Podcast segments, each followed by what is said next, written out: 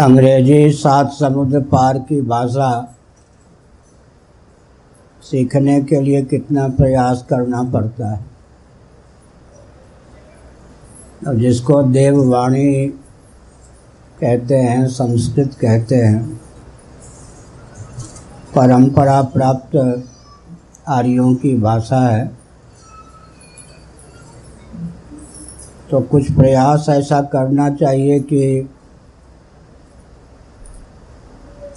शुद्ध उच्चारण हो सके।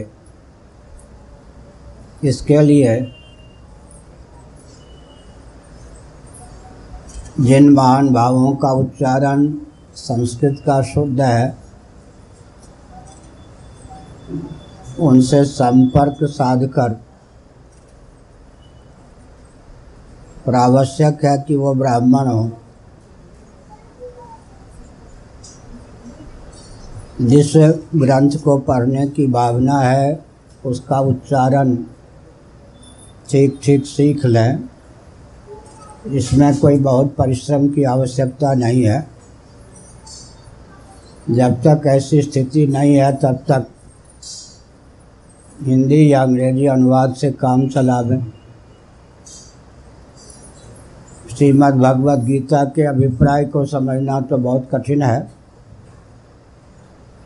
तो सबसे पहले गीता प्रेस से प्रकाशित, उधर चौखम्बा वाराणसी से प्रकाशित हिंदी में जो ज्ञानेश्वरी है वो बहुत सुगम है, सरस भी है। यद्यपि श्लोक की धारा और ज्ञानेश्वर जी की धारा में कुछ अंतर है। जब उनके हृदय में जो भाव उमड़ने लगता है वो व्यक्त कर देते हैं श्लोक की व्याख्या के संदर्भ में, लेकिन पूरी ज्ञानेश्वरी अगर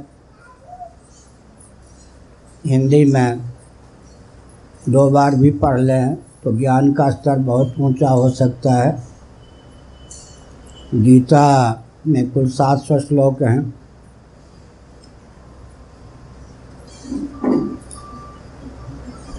अगर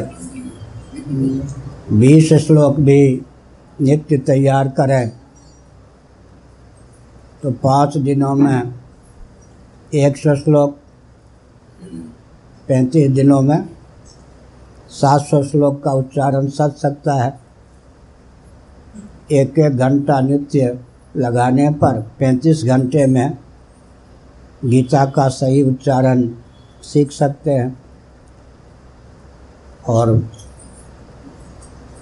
बहुत आवश्यक है कि आप जैसे होनहार व्यक्ति पूरी गीता याद कर लें। हम उन्नीस सौ छियासठ में बद्रीनाथ में थे, नब्बे दिनों तक,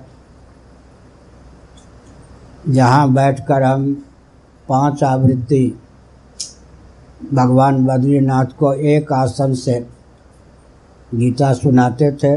दो सौ सोलह आवृत्ति बद्रीनाथ जी को गीता सुनाने का अवसर प्राप्त हुआ। तो जामन जी आदि को स्थान हमने बताया कि यहाँ बैठते थे। आप थे क्या बद्रीनाथ? आप नहीं थे, विवेक जी हाँ स्वामी जी थे। तो उन दिनों गीता पूरी याद हो गई थी क्रमशः। आज श्लोक तो सात सौ याद हैं लेकिन क्रम से नहीं। तो हमने संकेत किया कि इतना तो पैंतीस दिन का काम है, तो होना ही चाहिए। क्योंकि तो भारत का कोई व्यक्ति विशेषकर आस्तिक विदेश पहुंचता है, जर्मनी जापान आदि, तो एम एस सी है क्या है ये सब नहीं पूछते, गीता जानते या नहीं। अगर आप भारत से आए हैं गीता नहीं जानते तो कुछ नहीं गिनते हैं। ऐसी स्थिति में आप जैसे व्यक्तियों को एक घंटा लगाकर एक दो महीने में गीता का अभ्यास करना चाहिए। जब तक ऐसा सुयोग न सधे तब तक व्यवहार में कुशलता और अध्यात्म निपुणता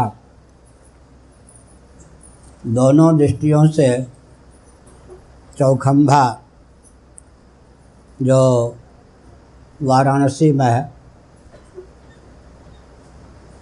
वहाँ से हिंदी में देवनागरी लिपि में जो दासबोध का अनुवाद है, हमने चौंसठ में उसे पढ़ा होगा, पचास बार लगभग। व्यवहार में निपुणता, परमार्थ में दक्षता, दोनों क्षमता की प्राप्ति दासबोध के अध्ययन से होती है। शिवाजी को जो अध्यात्म और राज्य संचालन का उपदेश दिया था समर्थ रामदास जी ने, उसी का नाम दासबोध है। तो दासबोध कम से कम पचास बार हमने नैमिषारण में पढ़ा होगा। तो दो ग्रंथ आपके लिए बताया, लेकिन अपने व्यावहारिक दायित्व का निर्वाह करते हुए एक घंटा कम से कम ब्राह्मण को स्वाध्याय में और सवा घंटा भजन में लगाना ही चाहिए, नहीं तो नर जन्म व्यर्थ है। हमने संकेत किया। अभी अगर युवक लोग नहीं चेतेंगे तो मैंने जो देखा है, तिवारी जी सुनिए, काशी में एक एक अंग्रेज बीस बीस साल से दाढ़ी जटा बढ़ाकर विद्या ले रहे हैं। उनके गुरु जी मान लीजिए व्याकरण जानते, उनसे व्याकरण सीख लिया। किसी के गुरु जी न्याय जानते, उनसे न्याय। उनके गुरु जी एक एक विषय के हैं, वो पांच पांच विषय के हो गए विद्वान। भविष्य में वे ही धर्म और अध्यात्म का उपदेश करेंगे, तब भारत का क्या होगा। स्कॉन के माध्यम से तो आ ही गए हैं। जब व्यापारी बन के आए थे ईस्ट इंडिया कंपनी के माध्यम से, तब लगभग नब्बे वर्षों तक आधे भारत पर राज्य किया। दो सौ वर्षों तक नहीं किया, लोगों को इतिहास नहीं मालूम।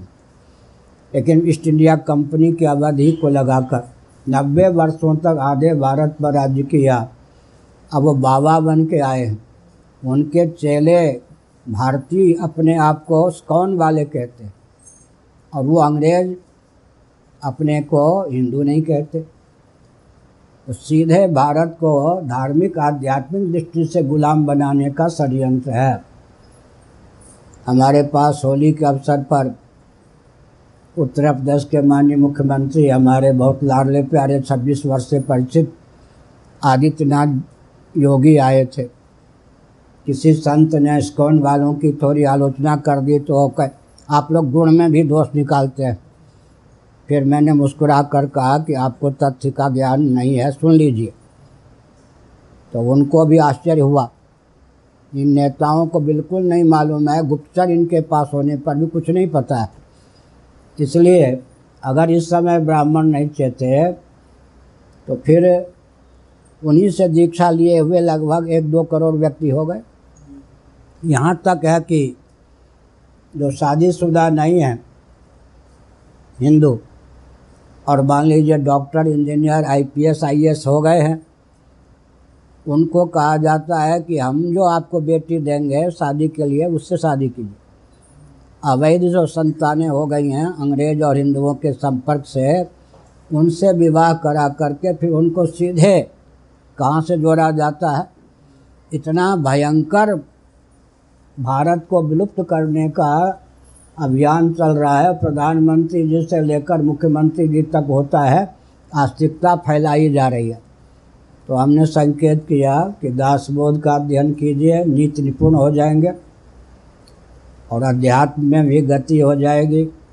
और गीता की दृष्टि से पहले ज्ञानेश्वरी का अध्ययन कीजिए, और आपकी दृष्टि में जिनका उच्चारण ठीक हो उनसे थोड़ा समय लगा करके डेढ़ दो महीने के अंदर गीता का उच्चारण सीख लीजिए। और कोई प्रश्न?